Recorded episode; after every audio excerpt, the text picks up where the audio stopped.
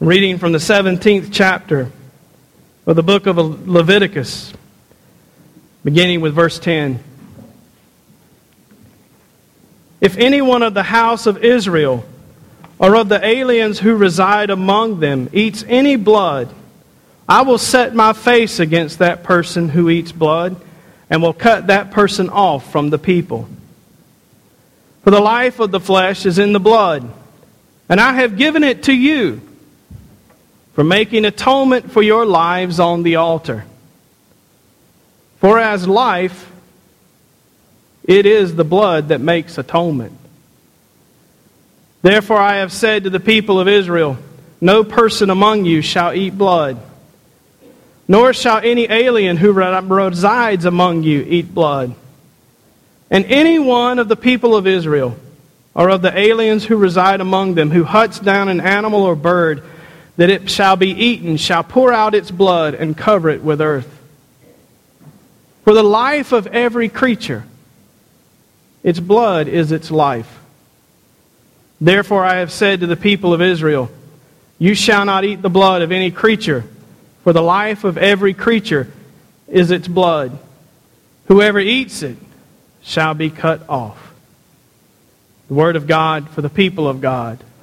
Thanks be to God. With regard to giving blood, we often hear the call to give the gift of life, right? And we might have thought that that was some idea rooted in modern science and only known to modern folk. But here in this very ancient text, we learn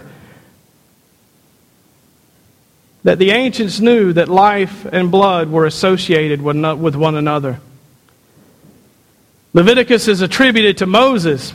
It's an instructional book, it's a covenantal book to teach the people how to live with God in the new land that they were inheriting. how to live in a way that marked them as different from everyone else around them. To live lives that looked set apart for God. And one of the ways that was given to them to do that was not to eat blood. It was pretty plain, wasn't it? Over and over again, right there in that small block of four texts, God said, Anybody who eats blood will be cut off.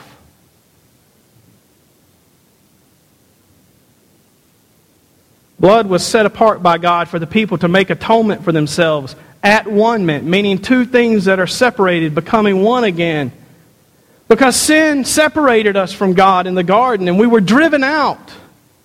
And life became death for us, so that all we know is that eventually we die. Sin did that. It separated us from God. And when God called this people to serve Him in a land called Israel, He set apart a way for them to make atonement for sin so that they didn't have to die for sin in the immediate sense. They could take a creature an animal. And they could sacrifice that animal. They could draw the blood from it and they could sprinkle it on the altar in the temple or in the tent of meeting. And by doing so, their sin would be accounted for. The punishment of death would be rendered on their behalf. The animal would be a substitute for them. And over and over and over in Israel's history, we can read of that being done. Even when Mary came to the temple and brought two pigeons to be offered. Their blood was drawn and sprinkled on the altar. Today, we hear that the life of every creature is in its blood. And we might find ourselves pondering what does that then mean about Christ's blood that Christ calls us to drink? Remember, he said to us, This is my blood of the new covenant poured out for you and for many for the forgiveness of sins. Drink this as often as you shall in remembrance of me, my blood of the new covenant. I wonder if we might stop just for a moment to hear God's words and God's promises about the Christ in these words in Leviticus. I have given you the blood to make atonement for yourselves. And we might fast forward through history to a time when the Son of God was born into flesh so that his flesh could be broken and his blood shed for us.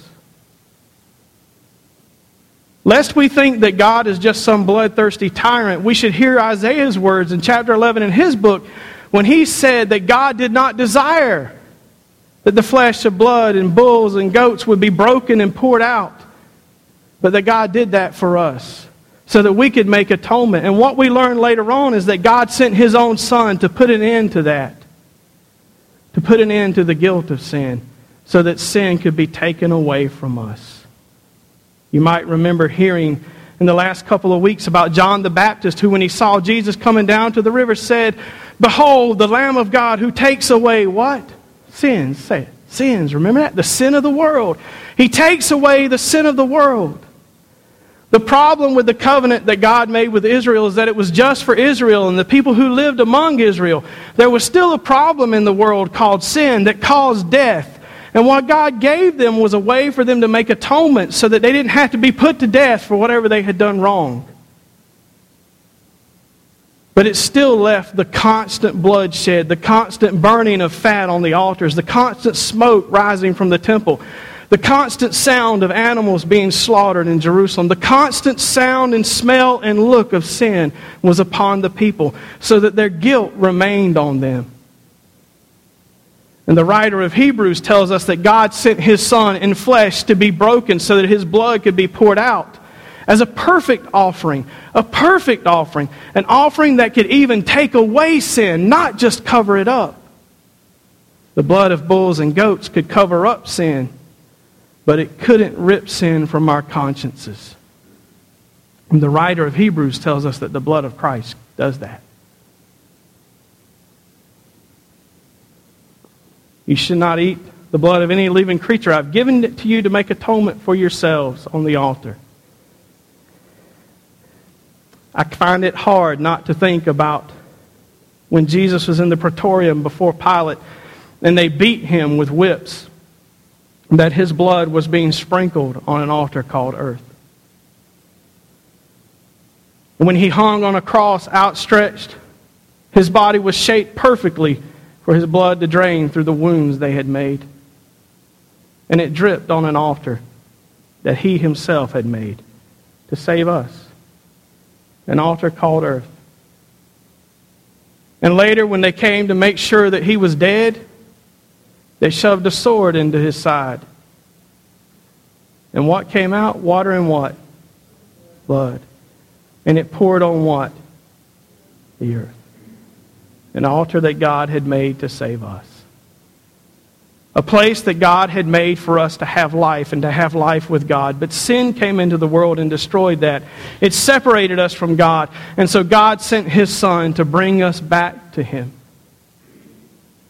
to shed His life for us, to shed His blood. When we say that Jesus died for us, we mean to say that He tasted death for us. That in our place, He died our death so that we don't have to die a death of punishment. And when we say that Jesus died for us, we also mean to say that His body was broken for us. And when we say that His body was broken for us, we also mean to say that His blood was shed for us, that it was poured out for us. So when we say that Jesus gave His life for us, what we are saying is that Jesus gave up His blood for us to be a sacrifice, to make us one with God.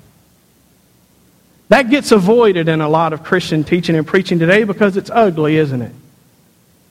And it's hard to hear.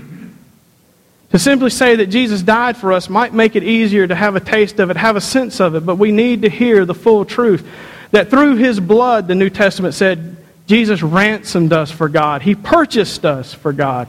Through his blood, he cleanses us of sin. Through his blood, he saves us. Through his blood, he makes us righteous. That is what he shed his life for. That is what he shed his blood for. And in that, we learn that in truth, salvation kind of is a dirty business. But it's the business that God was about. So today, as we go over, some of us will be giving blood. And in truth, what we will be giving is our life to someone else. We will be giving our life to a person who needs life. Just as Christ came and gave his life for us because we needed life. because all we had was death. And my hope is that the next time I raise this cup in front of you, representing Christ at his table, that you will hear his words and come forward in faith and receive the cup, knowing that in faith, as we receive this cup of wine, we receive the blood of Christ, we receive his life. As we come to the table in faith, we receive the life of Christ in us. That, dear ones, is a big deal. Because we need Christ's life in us. Because without Christ's life, all we have is death. Christ shed his life for us to give us life. For that I am grateful. If you are grateful, say amen.